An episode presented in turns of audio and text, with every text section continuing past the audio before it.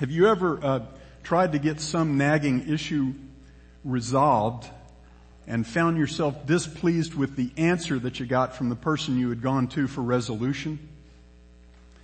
And then you found yourself even more displeased when you discovered that that person was the one who had final say, final authority. I came across a, a humorous story on a discussion forum about adventures in retailing. Uh, and it was an account on kind of on the other side of that picture by a unit manager, uh, a store manager at a big warehouse store, kind of like Sam's or Costco. He said one day, as often happens, a customer came up to him and asked if he would check in the back for a particular item that she had not found on the shelf where it normally was. He politely explained to her that in a warehouse store format like theirs, if the stock was not on the shelf and wasn't in boxes on the pallets above the shelf, then they were out of stock. There was no other place that they kept stock. And he said, this item is not in either of those places, so sorry ma'am, we are indeed out of that item. And he offered to check inventory at other stores or to let her know when they'd be getting more of the same item at this store. At that point, the woman became visibly upset. She pointed at one of the emergency exit doors and she said, then what's back there? And the man replied, ma'am, that's the outside of the store. At that point, she became even more agitated and she said, just do your job and go look. So the man walked over to the door, pressed the latch, stepped out, and immediately the exit alarm, the emergency exit alarm started going off, which he knew was going to happen. As the door closed behind him, he was reminded that the forecast that afternoon called for heavy thunderstorms. And the forecast was correct. He found himself standing behind the store in a torrential downpour. So he walked all the way around this very large warehouse store because he didn't have a key to the emergency exit door until he came into the front and then made his way again to the back of the, to an aisle at the back of the store where he had been speaking with this woman. He found her still standing there. As the water fairly flowed from his clothing, he said to her, sorry, yeah, we're out of that item. And he goes on to say in his post that the look of horror on her face was worth every second of it. Especially when she then demanded to see the manager and he got to say to her, ma'am, I am the manager. in John chapter 5, the Jews in Jerusalem raised a serious complaint against Jesus. And he was far less accommodating than the man in that story was. In fact, he wasn't accommodating at all. His response didn't resolve their concern in the least. Instead, Jesus made it very clear to them that what was really at issue was life and death. Their life and their death. And he made it clear that he was not accountable to them to give them an acceptable response to their accusation. Instead, those Jewish leaders were accountable to him accountable for their very lives. And based on all that Jesus says in this amazing passage, that same accountability applies to everyone. Everyone in this room. It applies to you just as it does to me. This passage cuts through all the nonsense and it goes directly to the single most important question that every person must answer. And that question is, how will you respond to Jesus Christ? The passage makes it clear that the God who created you has set before you one of two possible outcomes for your existence. And the only one who has authority to determine which of those outcomes applies to you is Jesus Christ. I want to first establish a little bit of context. Our text this morning is that, we, that we're going to look hard at is verses 18 through 30, but it's important to understand what came just before it. The setting is in Jerusalem on a Sabbath day, and Jesus had just healed a man who had been paralyzed for 38 years. I'm just going to get that out of the way for a second. And he told the man to take up his pallet and walk, which the man immediately did. Now this all happened just outside the temple compound, and when the Jewish religious officials learned about this healing, they confronted the man who had been healed and said to him, it's the Sabbath and it's not permissible for you to carry your pallet. That's a great set of priorities there. And after some discussion, and then after Jesus spoke to the man again and the man figured out who he was, he went and told the Jewish leaders that the healed man went and told the Jewish leaders who it was that had healed him. And so they came and sought out Jesus. And verse 16 says, and for this reason the Jews were persecuting Jesus because he was doing these things on the Sabbath. What things was Jesus doing on the Sabbath that had caused them such angst? Well, a couple of things. First, by healing a man on the Sabbath, Jesus had in their eyes broken the prohibition against working on the Sabbath that's found in the law of Moses. The penalty for working on the Sabbath was death by stoning. Exodus chapter 31 verses 12 to 17, Numbers chapter 15, 32 to 36. The Numbers passage actually records an incident where a man was stoned for violating the Sabbath. But of course, Jesus had also commanded the man that he healed to take up his pallet and walk. So not only in their eyes had Jesus violated the Sabbath, he had commanded some other guy to violate the Sabbath. The response that Jesus gave to the Jewish leaders was anything but a confession of guilt or an expression of remorse. In verse 17, he answered their accusation by saying, my father is working until now and I myself am working. That didn't make him any friends among the Jewish authorities. Verse 18 says, for this cause therefore the Jews were seeking all the more to kill him because he not only was breaking the Sabbath, but also was calling God his own father, making himself equal with God. The Jews referred to God as our Father, not my Father. They took Jesus' words in verse 17 to mean that he was claiming a special relationship with God the Father. In fact, they concluded that he was making himself equal with God. For Jesus to equate himself with God if he was not would be the height of blasphemy.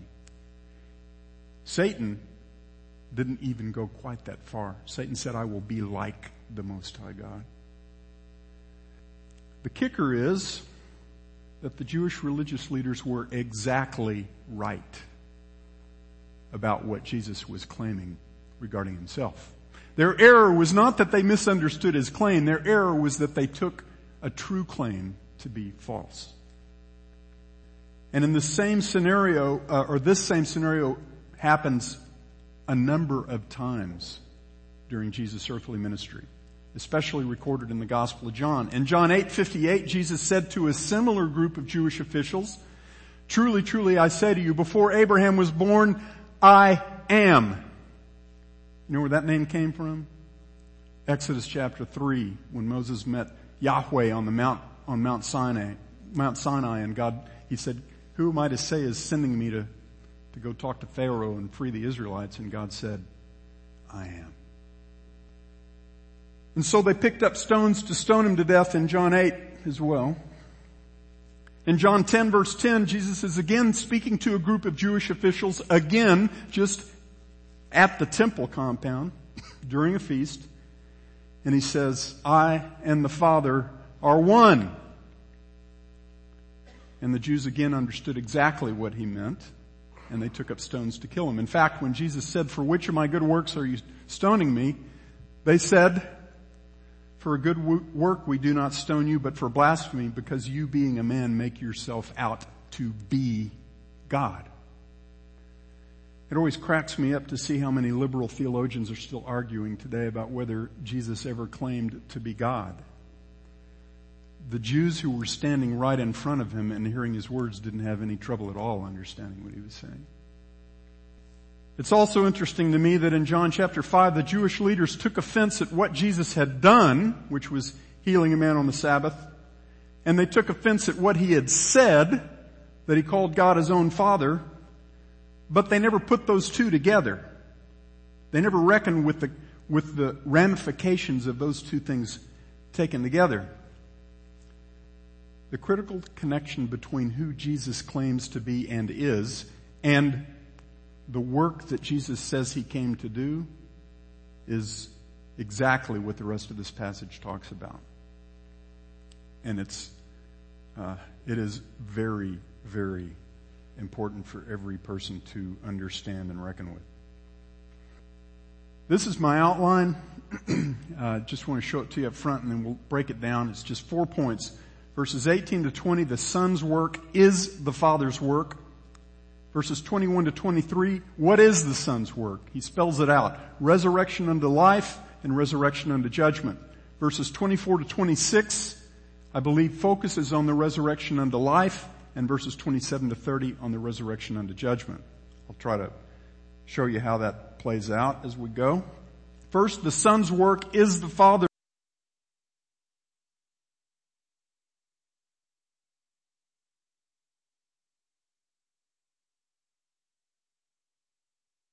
Truly, truly, I say to you, the Son can do nothing of himself unless it is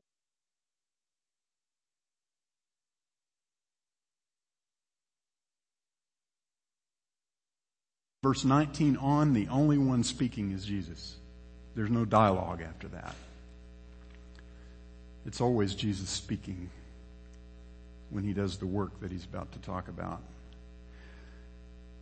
Throughout the Gospel of John, Jesus repeatedly and emphatically declares that in all that he says and in all that he does, he is fully and willingly submitted to his Father. In fact, he is acting entirely on his Father's behalf. And right here in John 5:19, he spe- he makes that very clear.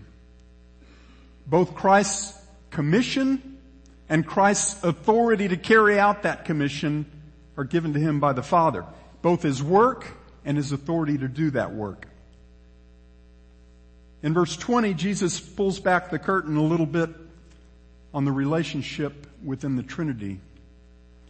And he says, for the Father loves the Son and shows him all that he himself is doing. And greater works than these will he show him that you may marvel. By the way, sometime look at John 15 at Jesus' words to his disciples about the difference between slaves and friends. It ties very directly to what he's saying here about his relationship with the Father. God the Father withholds nothing from his Son, but he shares all things with him because he loves him.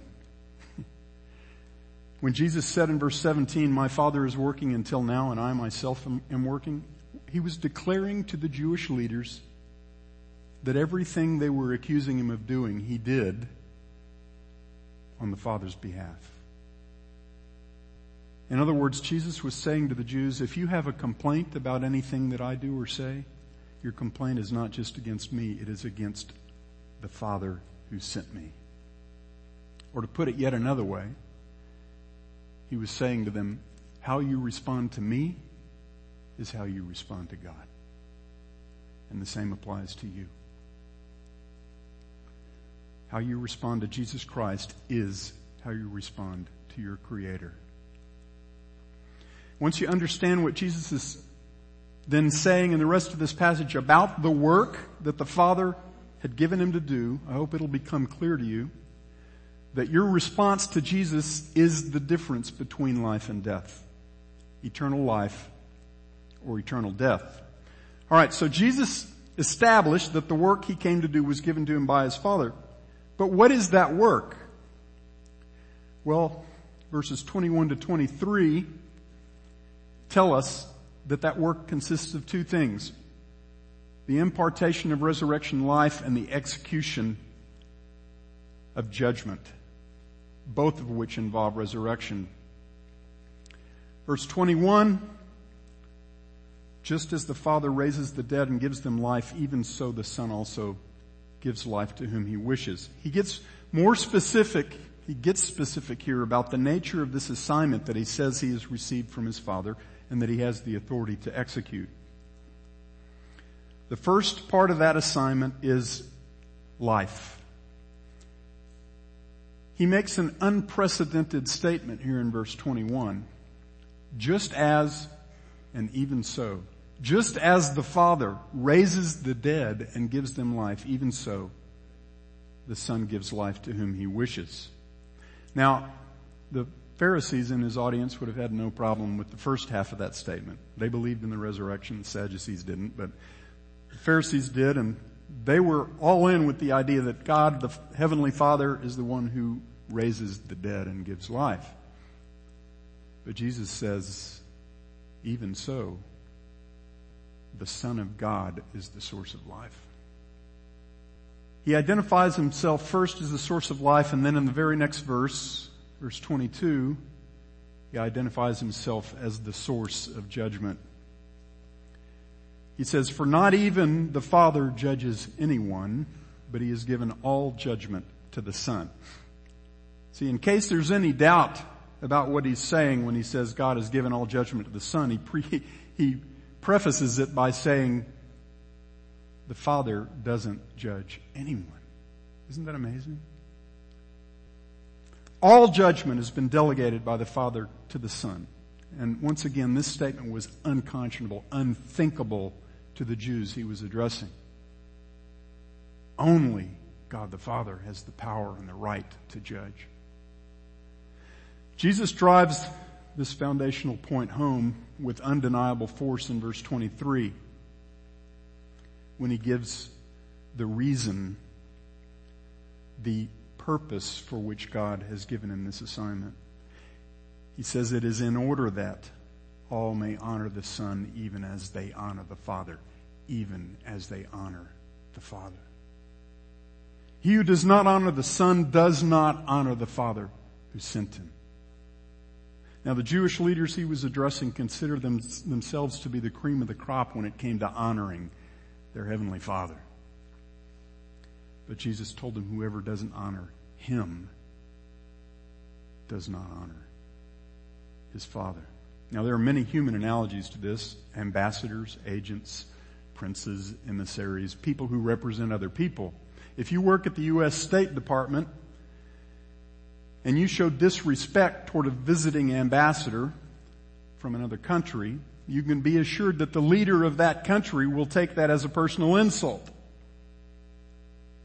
But there is no analogy in human experience that comes close to what Jesus is saying here because there is no equality of persons that comes close to that which exists in the Trinity. The Jews rightly understood from Jesus' words in this passage, he was not merely claiming to represent God. He was claiming to be God. And Jesus told them if they refused to honor him, they were refusing to honor God the Father. So he was simply confirming what they were concerned about. Beloved, there is no way around Jesus. The next two sections I want to kind of show you how I arrived at this part of the outline are resurrection unto life, which is even now, verses 24 to 26, and resurrection unto judgment in verses 27 to 30. That's maybe a little unorthodox way of looking at this passage. Uh, you're free to, to take it or leave it. Here's why I, why I did it that way. Verses 24 to 26 and the next passage both mention life and judgment, but there's a difference in focus and emphasis in those two sections. In 24 to 26, life is the focus. And in 27 to 30, judgment is the focus. Both of those end with a statement about the authority that Jesus has to give to, to execute each of those. Verse 24, the Son has life in himself, even so he gave, the, as the Father has life in himself, even so he gave the Son also to have life in himself. And at the end of the next section, verse 30, Jesus says, I can do nothing on my own initiative. As I hear, I judge. And my judgment is just because I do not seek my own will, but the will of him who sent me. Alright, so that's how I came up with this outline. First, uh, the next point is resurrection unto life in verses 24 to 26. Jesus says, truly, truly, I say to you, he who hears my words and believes him who sent me has eternal life and does not come into judgment, but has passed out of death into life. And then he says, truly, truly, I say to you, by the way, every time he says that, that means pay attention. This is important. An hour is coming and now is when the dead shall hear the voice of the Son of God and those who hear shall live. Who receives the life that Jesus is talking about? John 5:24 was one of the verse verses, first verses that I memorized when I trusted Jesus as my Savior when I was 16 years old because it is such an amazing verse. Truly, truly I say to you, whoever hears my words and believes him who sent me has eternal life and does not come into judgment, but has passed already out of death into life. What a promise. Who possesses that life? Well, he says, the one who hears his words and believes him who sent me. John 3:16, you all know it. For God loved the world in this way, that he gave his only begotten son so that whoever believes in him should not perish but have everlasting life. There are many, many verses like that. Not just in the gospels. You hear and you believe and he saves you. It is faith in the one who died to pay the eternal debt of your sin and who was raised from the dead, proving that that payment was both effective and acceptable to God.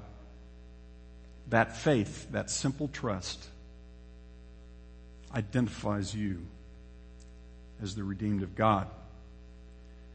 When does eternal life start? In John 5:24, Jesus says for the one who hears and believes, it starts now. And then he makes a very interesting statement in verse 25. He says, truly, truly, I say to you, an hour is coming and now is when the dead shall hear the voice of the Son of God and those who hear shall live.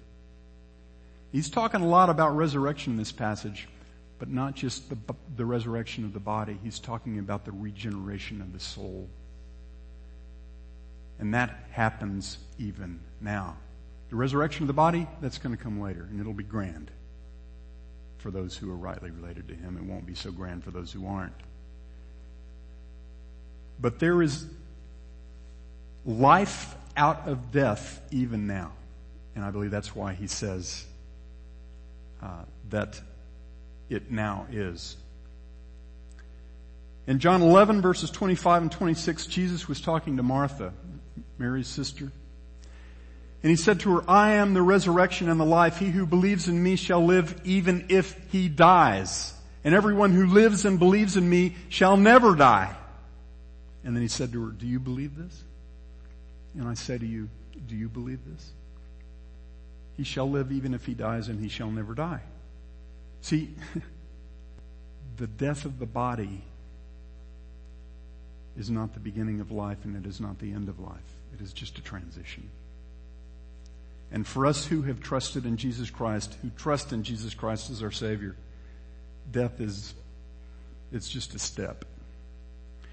Now this is really, really important because there are far too many professing Christians who treat faith in Jesus as if it's an all expenses paid ticket to heaven. If you're already a believer in Jesus Christ, are you just biding your time until you get to enter into the life that he says he gives? If that's your understanding of the gospel, it's a false understanding in this regard. It is a violation of what Jesus actually said about the life that he gives to all who believe. First, it's a violation of when he said it starts. And secondly, it's a violation of what he said it is. If eternal life starts now, not later, as John 5:24 declares, isn't that supposed to make a difference now, not just later? Surely there's more to life than waiting for a resurrection body. And the, the way we understand what that more is, is by getting Jesus' definition of what life actually is.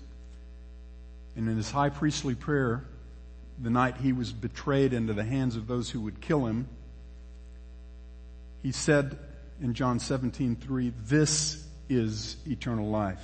You ready? This is eternal life. That they may know you, the one true God, and Jesus Christ whom you have sent. Life is the knowledge of God, the intimate, personal, life-giving, life-changing knowledge of God himself. We who belong to Christ are not waiting for that life. We have it. If you've trusted Jesus as your Savior, He has become your life and your relationship with Him now defines life for you. That's, that's the essence. That's the heart of it. And so the quality of your relationship with Him determines the quality of your life. Period. Nothing else determines the quality of your life. Just that relationship. Every other measure that you may come up with to gauge the quality of your life is a, is a false measure.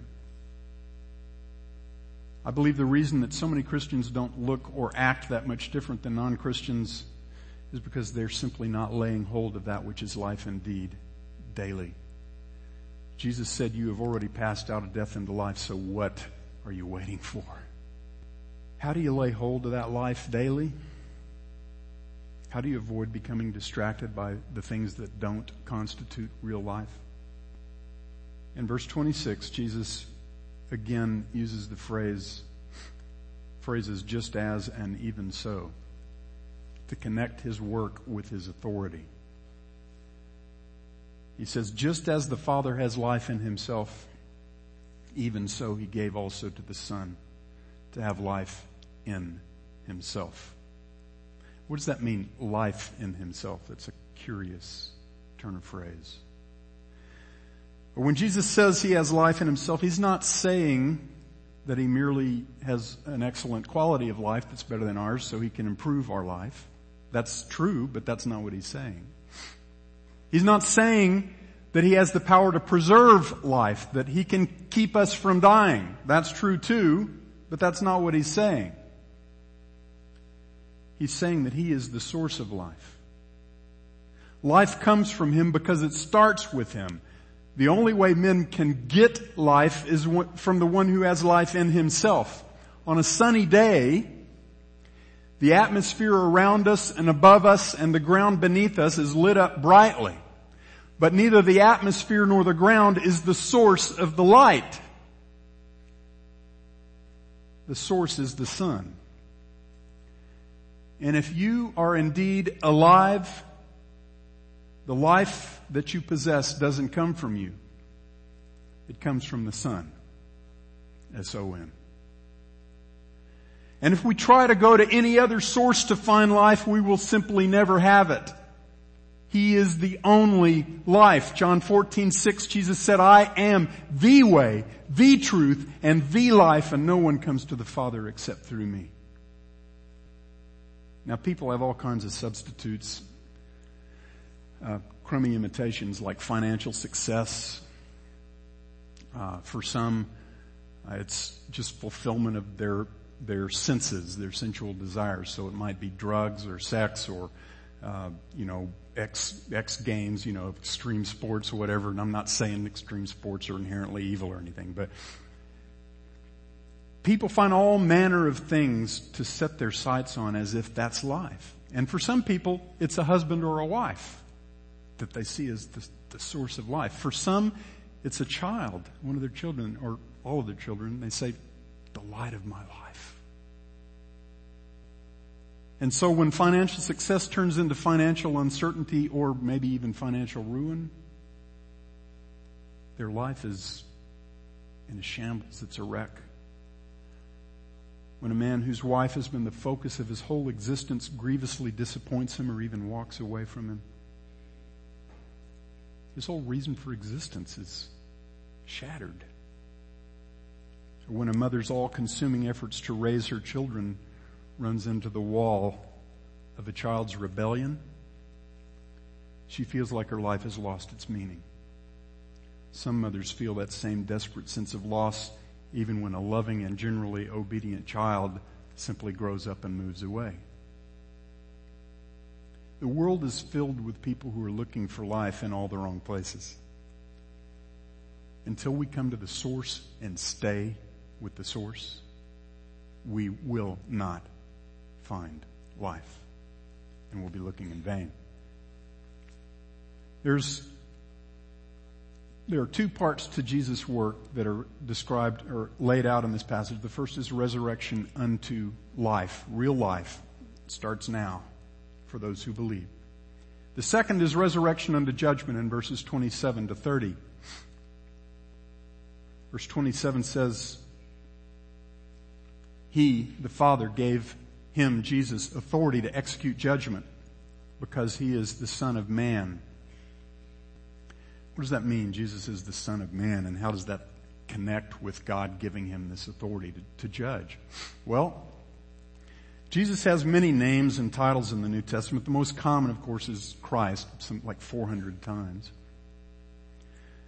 That means the anointed one, Messiah. It's the New Testament equivalent of Messiah from the Old Testament. He's the king that was promised. He's, he's the one in whom all, of whom all the prophets spoke. But in the New Testament, there are also three very frequently occurring titles used of Jesus Christ that contain the word Son. Son of God, Son of David, and Son of Man. Of those three occurrences, which would you expect to find the most often in the New Testament? Well, here are the numbers. Son of David is used of Jesus 16 times, Son of God 43 times, and Son of Man 81 times. So it's probably important for us to know what that phrase means. By the way, there are only three times in the Bible that the phrase a son of man is used in reference to Christ, and they're all visions. Uh, and the phrase is always this, one like a son of man. Uh, Daniel is the first, Daniel 7.13, a pre-incarnate vision of Christ. Um, Revelation 1.13 and 14.14, both John's visions of Christ. And the point of that phrase, one like a son of man, is they're describing how he appeared, not who he is. Every time in the New Testament that the Bible uses son of man as a title for Jesus, it has the word the in front of it 81 times. The son of man. How does that work? Jesus is never called a son of God. He's called the son of God. The monogenes, the uniquely existing son of God. He's never called a son of David. He's called the son of David. Because he's the one that all the prophets talked about. He's the fulfillment of the Davidic covenant. He's the perfect and preeminent king who will reign on the throne of David in perfect righteousness and justice from then on and forevermore, Isaiah 9. And he is not a son of man. He is the son of man. He's the perfect and preeminent son of man. In Leviticus 19:2, God said to Israel, "You shall be holy, for I, Yahweh your God, am holy." And there is only one man who has fulfilled that requirement, and that man is Jesus Christ. Because he is the sinless man he is the perfect expression of God's intention for man. And that is why he alone is qualified to judge the rest of us. And he's the only one who will. It's all given into his hands. There is no way around Jesus. In Acts chapter 4, Peter addressed a group that included the very most powerful and respected leaders among the Jews, including Annas, the high priest, and a few other guys who were in the, of the high priestly descent. At the time that Peter spoke the words I'm about to read, he and John were under arrest in the custody of those men to whom they were speaking.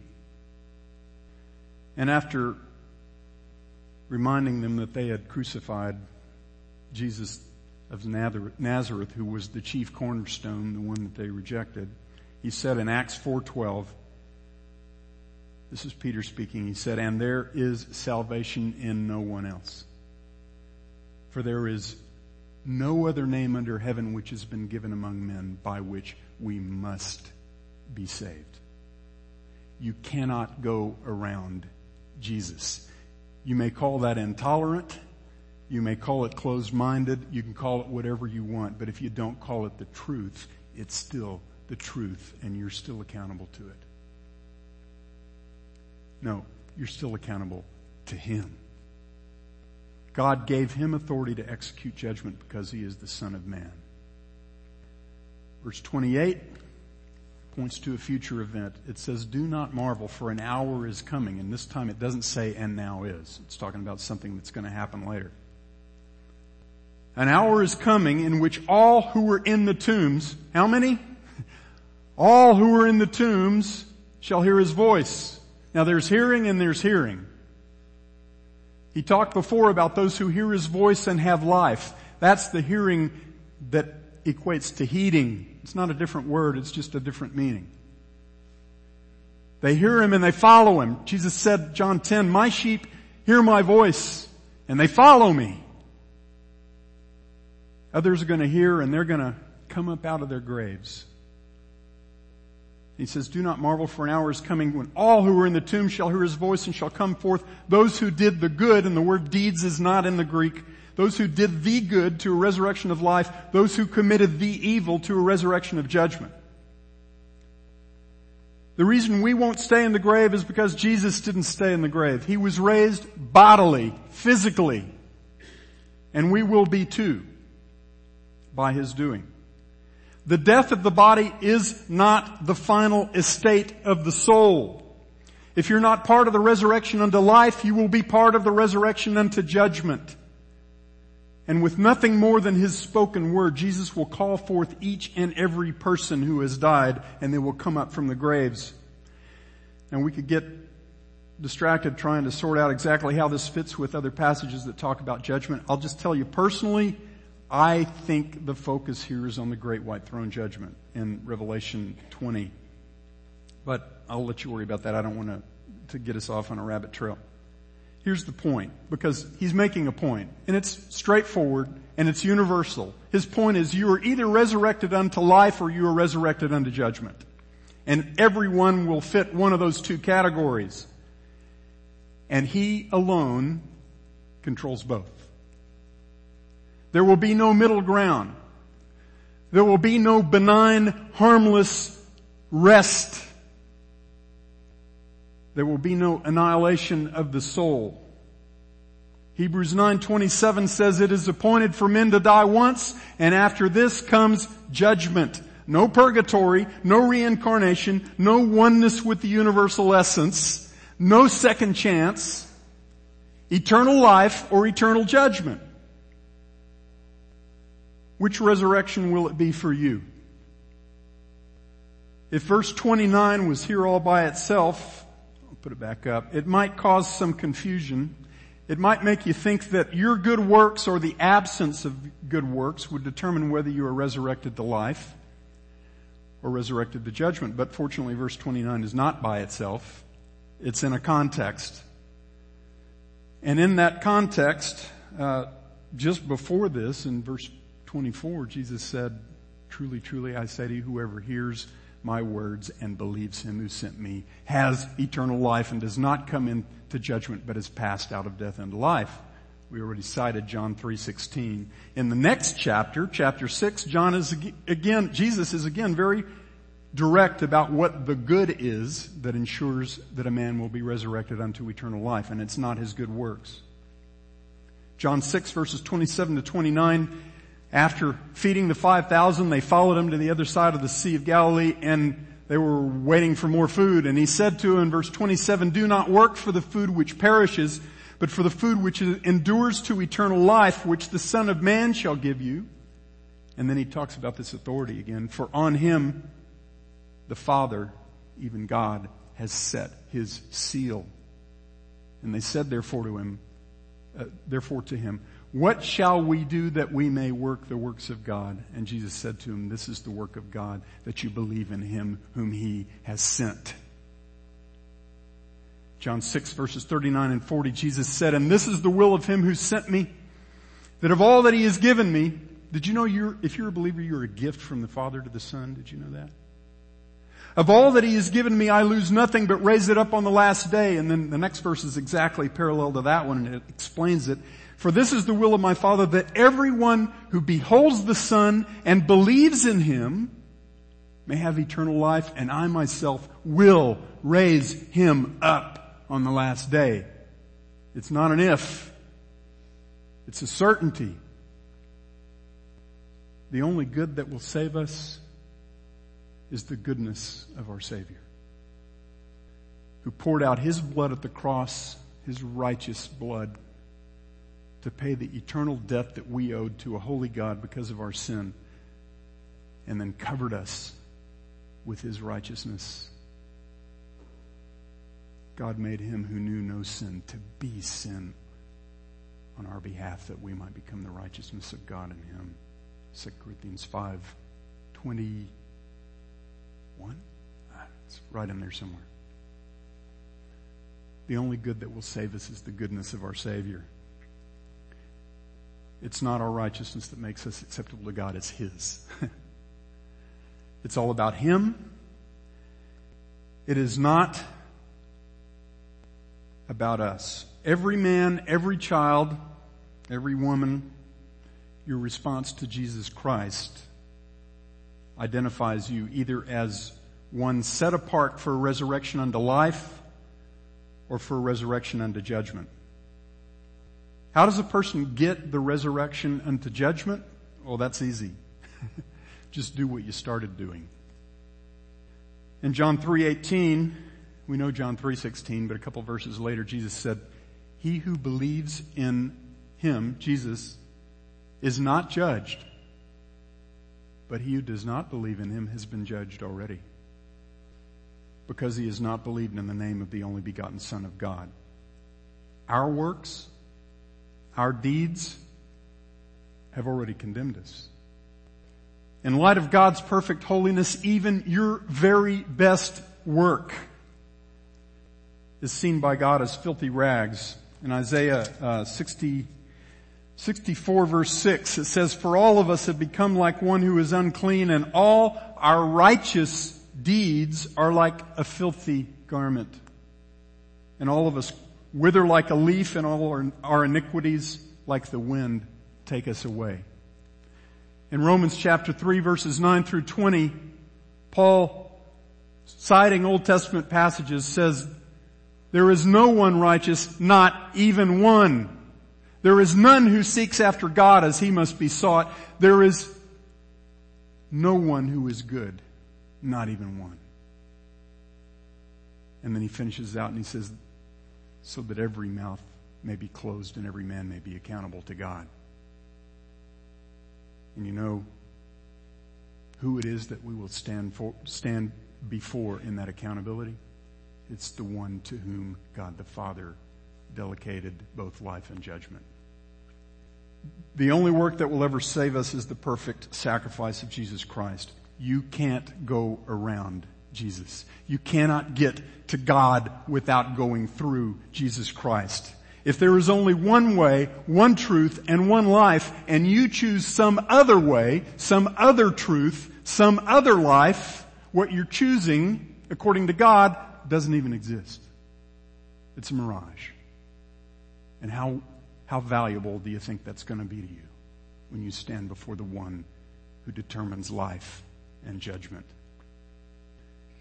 If you're here this morning and you have been dodging Jesus Christ, trying to go around him, trying to figure out how to have life without falling on your knees before him and acknowledging him as the very source of both life and judgment, then I pray with all my heart that today will be the day of your salvation. Doesn't matter how old you are or how young you are. You will never have real life until you come to the source. Believe in the Lord Jesus Christ and you shall be saved. Do it today.